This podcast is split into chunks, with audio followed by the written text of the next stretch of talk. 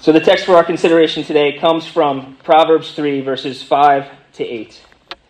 And the Word of God says, Trust in the Lord with all of your heart, and do not lean on your own understanding. In all your ways acknowledge Him, and He will make your paths, make straight your paths. Be not wise in your own eyes. Fear the Lord, and turn away from evil. It will be healing to your flesh and refreshment to your bones. And this is the word of God. Let us go to the Lord in prayer. Heavenly Father, we thank you for your word, Lord. We thank you that we can trust in you, Lord, because you have said what you will do and you have done it. You've cared so much for us, Lord.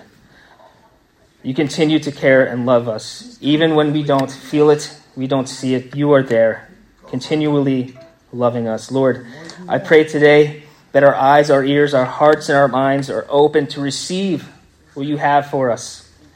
That we always come away from here loving you more and loving each other more. But Lord, let us know today that you do love us and we can trust you. I pray everything in the saving, holy name of Jesus. Amen. Amen. Hear this poem out of the night that covers me, black as the pit from pole to pole. I thank whatever gods may be for my unconquerable soul. In the fell clutch of circumstance, I have not winced nor cried aloud. Under the bludgeonings of chance, my head is bloody but unbowed. Beyond this place of wrath and tears looms the horror of the shade. And yet, the menace of the years finds and shall find me unafraid. It matters not how straight the gate, how charged with punishment the scroll. I am the master of my fate. I am the captain of my soul. This is a poem, Invictus, by William Ernest Henley. The poem sounds good, using various imagery to show someone facing a battle, a challenge, and prevailing fighting and winning on their own strength. The poem ends I am the master of my fate, I am the captain of my soul. But is the writer of this poem really the master of his fate? Is this writer the captain of his soul? Are you the master of your own fate? Are you the captain of your soul? I find that many people in this world have this desire, this need to be in control, be in control of their own life. This is especially true of those who've grown up in situations where they've never had control, where they've been taken out of homes, never having a stable life. They feel this need for control. And they want to control others. They have this fear because their life was so unstable. What will happen the next day? What will happen the next minute? So they want to control something. They fear the next step. They want to steer their own ship. And this is true for many of us in here, fearing the next step, not knowing what your future holds. Fear of even thinking you know what comes next, and you don't want that to happen. What will tomorrow bring? Where will your life end up? Will you finally catch that break? What will happen to you in 2024? What will happen to you in the next minute? This is especially true when most of your life hasn't gone the way you wanted it to. Maybe you thought you would be somewhere by this time in your life and you're not there. Maybe you thought you did everything you were told to do to be successful yet you haven't felt that success yet. Maybe you thought you, were, you did everything you were told to do to stay healthy, yet your health deteriorated. Maybe you thought you did all that you were told to do to find a spouse, yet you remain single. Maybe you th- thought you did all you can do to pass a class, yet you have to repeat that class. Your past negative experiences are influencing your thoughts and causing fear. All that you can see is loss. All that you can see is hurt. All that you can see is failure. So you're looking internally at how you feel. You're leaning on what you think you know. You only understand what you have seen. Our passage today comes from the book of Proverbs. This book falls into the category of wisdom literature. This proverb, as many other proverbs, were written by Solomon. Solomon is the son of David. He took the throne after his father died. He's actually the second child that he had with Bathsheba, who David originally unlawfully took and married her. In 1 Kings 3, after Solomon became king, God visited him in a dream and told Solomon he would give him whatever he requested. And Solomon asked for a discerning heart to govern the people, to distinguish between right and wrong. And God was very pleased with this request and granted Solomon wisdom and gave him so much more. Solomon is known to have penned many proverbs, including, again, this proverb. A proverb is a short saying expressing a biblical truth. These are wise sayings offering applicable wisdom for our lives. Solomon, blessed with wisdom, was used by God to share this wisdom. The passage we're looking at today has been quoted several times. I'm sure you've heard it before. I'm sure some of you have this memorized. If you haven't heard it before, you're going to hear it a lot today. It's a great passage to have in your heart. This morning, we will walk through this text and see that we need to trust the Lord. This is not news to you. You know you need to trust the Lord. You need to trust God. As we walk through this passage, I pray that you know you can trust the Lord. I pray that you know He is worthy of all our trust. I pray that you know if you are in Christ, you are in the Lord's hands. You are in His hands. He has placed you on his path. I also pray that you stop relying on your own feelings, stop relying on what you think you see, stop relying on these thoughts that pop into your head, and understand everything that is happening to you and in the world is because God loves you and He called you for His purpose. If you're not a Christian, I pray by the end of today you are a Christian not only for your salvation, but for everything in your life. Jesus isn't just for your salvation, Jesus is everything. So let's begin. Verse 5 Trust in the Lord with all your heart. Do not lean on your own understanding. In all your ways, acknowledge him, and he will make straight your paths. This proverb here starts out with a command. This verb is trust, it's an imperative the word of wisdom commands its reader to trust in the Lord, trust in Yahweh, trust in the one who has delivered his people already from Egypt, trust in the one who has delivered his people, the Israelites, from the Philistines by a young man with just a sling and a stone. Trust in the one who had the walls of Jericho fall. Trust in the one who is continually with his people. Not only are we told to trust in the Lord, but to do so with all of our heart.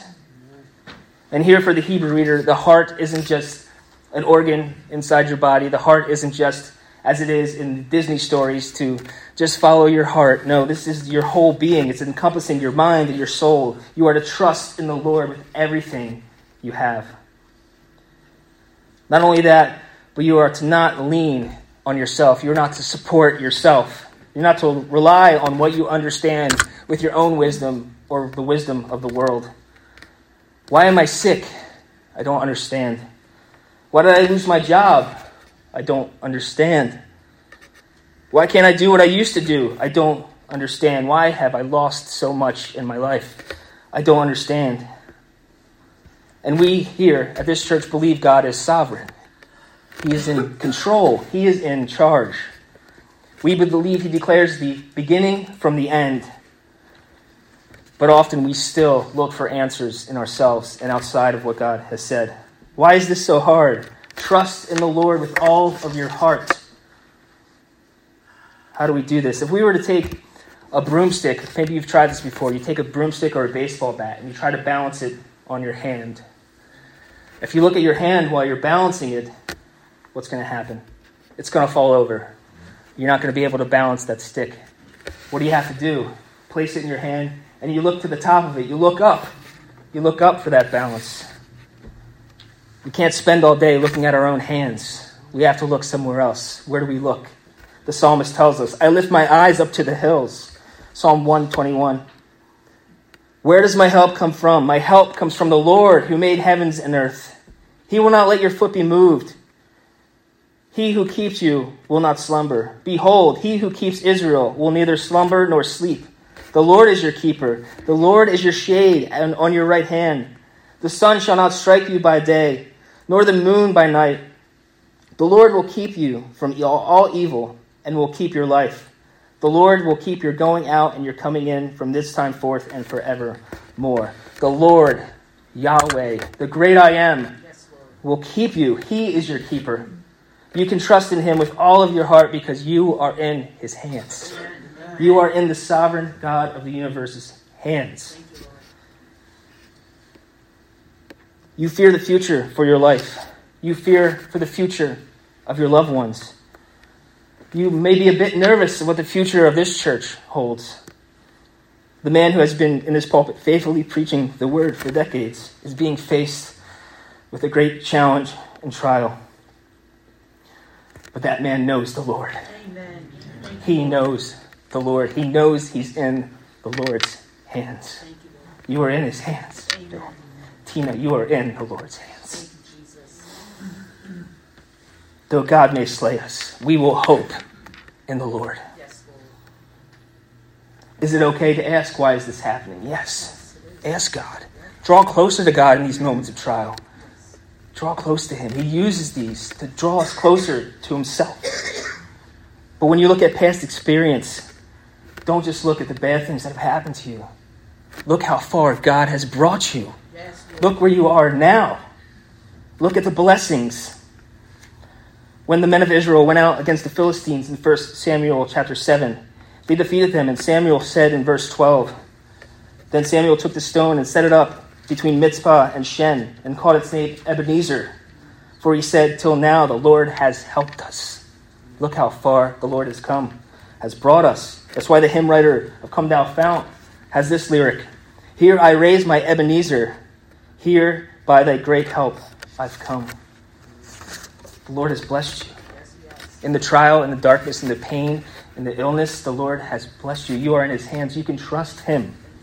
Raise your Ebenezer for God has brought you this far. This is how you can trust in Him with all of your heart. He has brought you this far. He has brought you to the river of life. And I'm not talking about this church. You have come to the river that gives true life. You've come to Christ. Look how far He has brought you. Your sins are forgiven. You are in the hands of a holy, righteous God. You are in that double grip of the Lord Jesus Christ and the Father. Both hands have you. You are in good hands. But you say there are still trials. You are still struggling. You have not seen deliverance. You don't know what way to go. Verse 6 In all your ways acknowledge him, and he will make straight your paths. Here the writer gives us the way to trust in the Lord. Yes, look how far he has brought you. Acknowledge him. This can also be translated know him. Know God. Look into His Word. We have His Word. God doesn't stay silent, He speaks to us. He gives us 66 books. He speaks to us there. We know Him. We know what He's done. We know what He has promised. We know what He has accomplished, what He will do. We can give Him all the glory. We can pray to Him. We can trust Him. There's these verses that Paul writes in Philippians 4. It's very similar to this passage. I exhorted this a couple months ago but I'm going to read it again because I want to hear from God. Rejoice in the Lord always. Again, I say, rejoice. Let your reasonableness be known to everyone. The Lord is at hand. Do not be anxious about anything, but in everything by prayer and supplication. With thanksgiving, let your requests be made known to God. And the peace of God, which surpasses all understandings, will guard your hearts and your minds in Christ Jesus. Rejoice in the Lord. Know the Lord. In everything you do, know the Lord. When we seek Him in His Word, in prayer, in counsel with other godly men and women, we know Him. Ultimately, when we seek His kingdom and His righteousness, we will be directed on the path of peace. the peace that surpasses all understanding. Again, we have the peace of God because we have peace with God. You can trust Him with all your heart. You can know He loves you because He said He will do things and He has done them. He has sent His Son to live, die, and rise for you. What more can we have? In all your ways, He has set your path straight because you are in Christ. And the writer goes on to add more wisdom to these thoughts. Don't lean on your own understanding. Be not wise in your own eyes. Fear the Lord and turn away from evil. It would seem it always comes down to this, again, as I spoke of last week. Did God actually say? When you are wise in your own eyes, not seeking the counsel of God, that's when the struggle becomes even worse and we suffer more. Your way will be lost. You won't be on the straight path. When you try to master your own fate, when you try to be the captain of your own soul, you will run that ship aground. It will go nowhere, it will sink. When you are wise in your own eyes, it will lead to sin. In the days of Judges, in the book of Judges, it is often written, there was no king, and everyone did what was right in their own eyes. They did what they wanted to do. There was chaos, no order. Really, the absence of, the ki- uh, absence of a king was the absence of the King of Kings because they rejected God. They had his commands, yet they rejected what God had given them to live a blessed life. Here, God is reminding us through Solomon not to do this. Don't do what you think is right, do what you know is right. Amen. Do what God has said. This is why he follows it up with the command to fear the Lord. Why should we be afraid of God? Why should we fear the Lord? Well, unbeliever, if you're here and you haven't believed, you should fear the Lord. You should be afraid of his righteous wrath, but you don't have to be. You can come to the Lord today, and you can fear him with a reverence, with this honorable fear, to know who he is and his holiness. Fear the Lord. In Proverbs 9:10, the writer states, "The fear of the Lord is the beginning of wisdom, and the knowledge of the Holy One is insight." Christian, you know who God is. You know who God is. You don't have to fear him in the sense of being afraid. His perfect love drives out fear because fear has to do with punishment, and you will not be punished. If you're a Christian, your punishment has been taken on the cross by Jesus Christ. You don't have to fear. This doesn't mean that God won't discipline you. He disciplines those whom he loves. And discipline might not feel pleasant at the time, but it's because he loves you, because he is a loving father who knows how to lovingly discipline his children. But when you fear him and knowing who he is, in honor and respect, you will desire to obey him and turn from evil. It is evil to trust in yourself. It is evil to go your own way. It is evil to think that you are the master of your own fate. It is evil to be the captain of your own ship. This will lead you in the ways of sin. But the fear of the Lord, trusting in the Lord, acknowledging the Lord, knowing the Lord will make your path straight. He will lead you in paths of righteousness for his name's sake. You are in good hands. The Lord, we sang this already. I love singing that song. The Lord is your shepherd. He is steering his flock. He makes you lie down in green pastures. He leads you beside still waters. He restores your soul. I had a professor once tell me about uh, a member of his congregation who was an airline pilot. If there's, if there's airline pilots here, you can correct this illustration if, if I'm wrong. But when you're an airline pilot, you can get two ratings. First, you get your non instrument rating, so you can fly the plane without relying on the instruments. And then the rating above that would be an instrument rating. So you can fly the, the plane using the instruments instead of just what you've seen, right? So there's ways that the, the instrument rating is beneficial. It increases safety. Pilots with an instrument rating are trained to fly in low visibility conditions, such as clouds and fog, using the instruments as a reference to navigate. The training helps pilots to avoid spatial disorientation and other hazards that can arise from flying in poor visibility conditions. It also improves decision making. Instrument training helps the pilot to be more solid and confident in decisions in the air, as well as before even taking off. The pilot's added experience and study of resource management also helps them to manage fast incoming information efficiently and safely. Pilots that are trained in the instruments know how to use the instruments. So if they're flying through a storm and they can't see, visibility is bad, they can rely on their instruments. They trust their instruments. They know how to use their instruments. Christian, when your life is cloudy, we have God. We rely on God. Not what we see. When the storms of life come, we rely on God. He, we know Him. He is our guidance. When challenges are placed in your way, you are instrument rated. You are God rated. He will guide you. When the world, the flesh, and the devil attack you, you need to be prepared. You need to be instrument rated. You need to know God and His Word.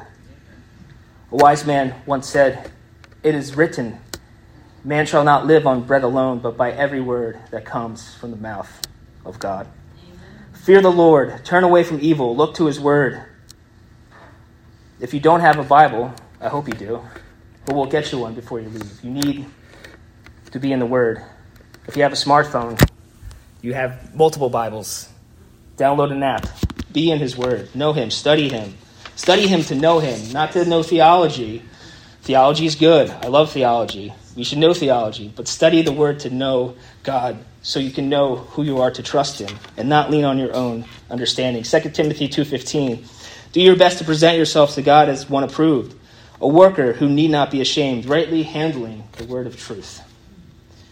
And you can trust the Word because you know the God of the Word. Again, I say, look how far He has brought you.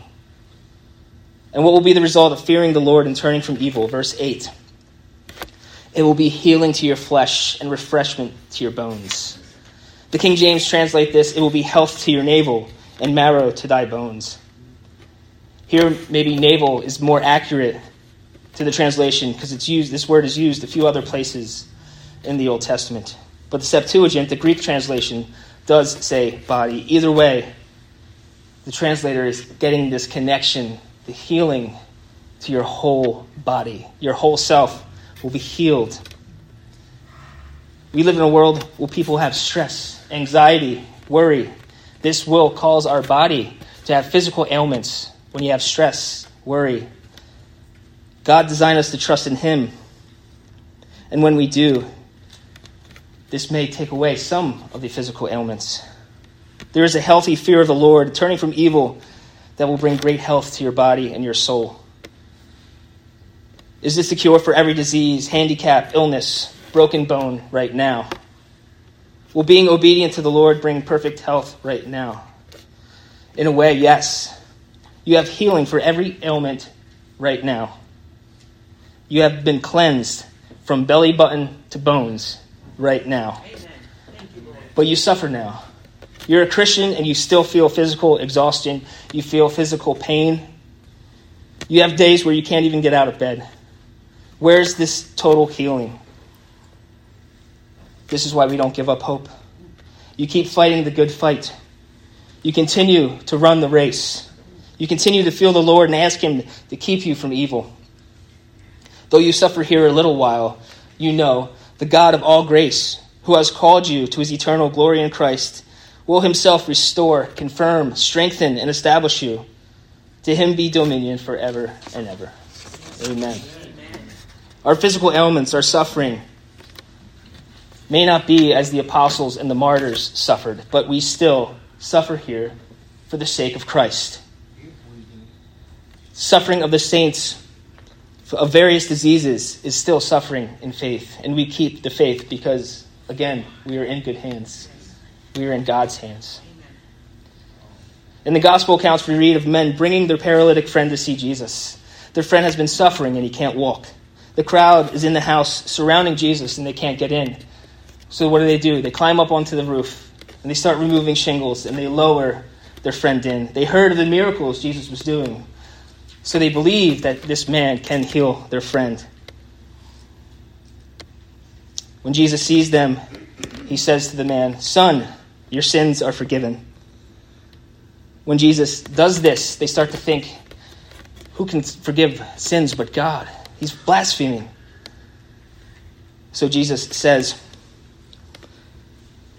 Would it be easier for me to say, Rise and pick up your bed and go home? And that's what he does. Rise, pick up your bed, and go home.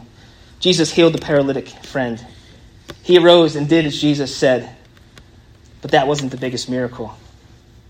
Jesus, truly God, forgave the sinner. Yes. That is the true healing that took place in that house. That is the true healing that takes place in every single one of us as a Christian. Yes. Our sins have been forgiven. Because that man who was healed eventually would die from this earth and go and be with the Lord. Because that is what will happen. But his sins were forgiven.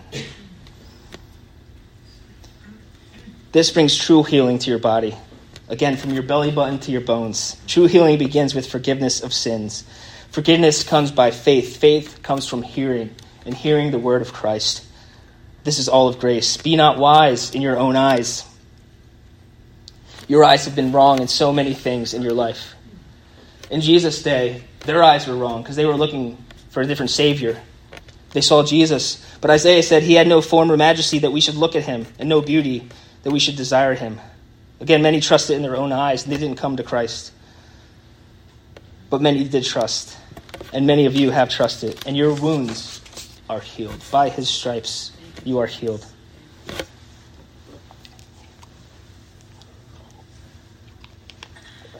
Let me ask you. Going into 2024, going into tomorrow, going into the next minute, going into what you see as unknown are you going to lean on your own understanding? Are you going to be wise in your own eyes? Are you going to trust in yourself to be the master of your soul? Are you going to trust yourself to be the captain of your ship? Or will you put your trust with all of your heart in the Lord? In everything that you are, are you going to trust in the Lord? Is the God who made the world and everything in it, the God who you sinned against, the God who redeemed you by sending his Son to live, die, and rise for you. Will you trust in this God? Will you trust in him for everything? Christian, you have already trusted in Jesus Christ for the forgiveness of your sins, and he says to you, Your faith has made you well. Go in peace. That's the most important thing to remember. Your faith has made you well. You are whole right now you feel broken. You've been beaten down, everything. But your faith has made you well. Thank you, Jesus. You're going to have times of trouble on this earth. Your faith has made you well. He says, this is what Jesus says. If you're a Christian, he says, he says, Tom, John, Robin, Karen, Jim, Terry, Gloria, Minda, Rob, Tina, Bill, everyone here. I would name you all, but we'll be here forever. He says to you, your sins are forgiven. Your faith has made you well. It might not feel good, it might not look good, but everything that He is doing for you is for your good and for His glory. God says to you today, right here and now, if you're a Christian, God is saying, I love you. you I love you. I will never leave you or forsake you. Christian, your path is made straight by the living and true God. And I'll say it again who loves you? He loves you. He loves me. Sometimes I don't even love me, but God loves me. You, can turn from evil. God lives in you. Hear these lyrics from the Keith and Kristyn Getty song that come to my mind when I was putting this together. When I fear, my faith will fail. Christ will hold me fast. When the tempter would prevail, he will hold me fast. I could never keep my hold through life's fearful path, for my love is often cold. He must hold me fast. He will hold me fast. He will hold me fast. For my Savior loves me so. He will hold me fast. At those times when it's hardest to trust, at those times when you are tempted to lean on your own understanding, at those times when evil looks good,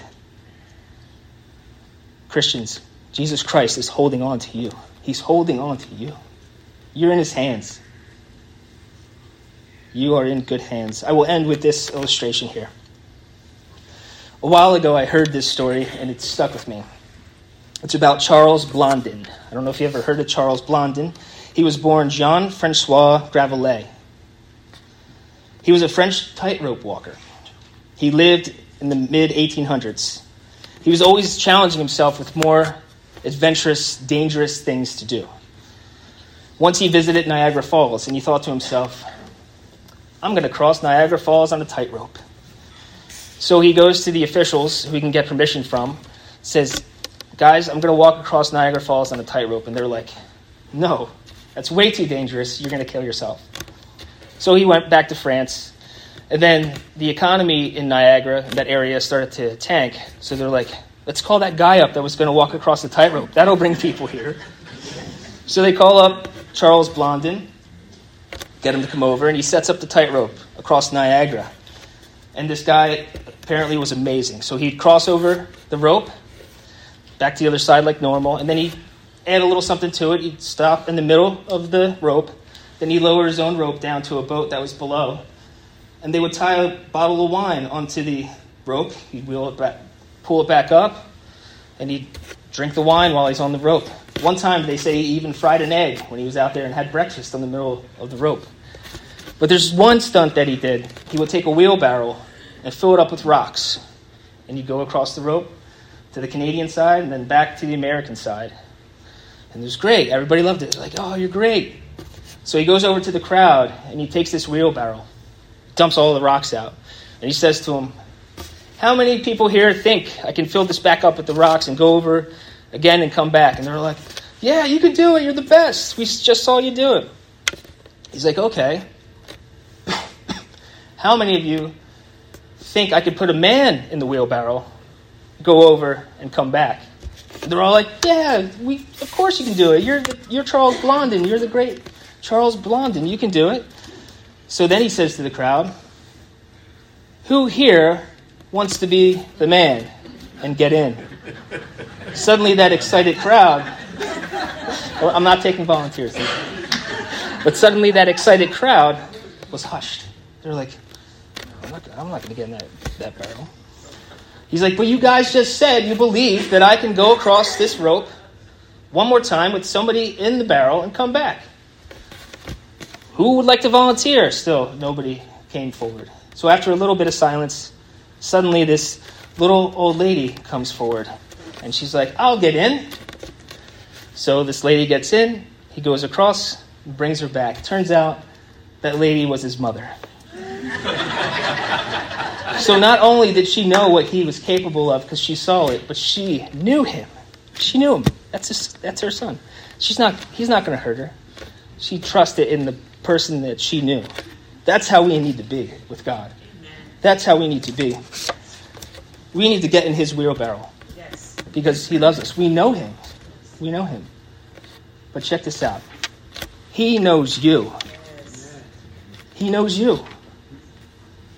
And that's more important sometimes than us knowing him because he will never leave us or forsake us. He holds us fast, like the song says. He puts us in that barrel. And we're going across and we're scared, we're shaken, but we're in that barrel. And he's not going to drop us. We're not going to fall into the Niagara. He has us. He has you, Christian. If you are a Christian, He has you. But that is, of course, if you have turned to Christ for the forgiveness of your sins. So I will ask you again have you turned to Christ? Have your sins been forgiven? Have you turned to Him? Don't leave here today until you know you're saved. You maybe you're struggling with that. Don't leave here today. We're going to have a great meal. We're going to celebrate Bill. But we would love to talk to you if you haven't put your faith in Christ or you're still on the fence, you're still struggling. Don't leave here today until you know.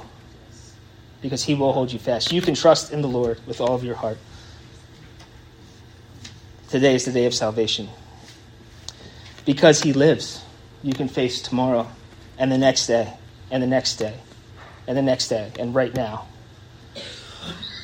Let's hear this passage one more time in its entirety. Trust in the Lord with all your heart. Lean not on your own understanding. In all of your ways, acknowledge him. And he will make straight your paths. Be not wise in your own eyes. Fear the Lord and turn away from evil. It will be healing to your flesh and refreshment to your bones. Christian, I remind you once again, you're in good hands. That's not just a catchy slogan for Allstate. You are in good hands. You are in God's hands, and He will never let you go. Let's pray. Heavenly Father, thank you for your word. Thank you that you give us light in this dark world. Not only sending your Son, who is the light of the world, here, but you give us your word. We can continually come to you. We come to you in prayer. We can hear from you in your word. We can trust you because you are God and you have done it and you will do it. And you care for your children. More than any of us here can care for our earthly children. You care for your children. Lord, let us just continually know that. Continually seek your face. Seek your righteousness. Thank you. Thank you. I pray everything in Jesus' name. Amen. Amen.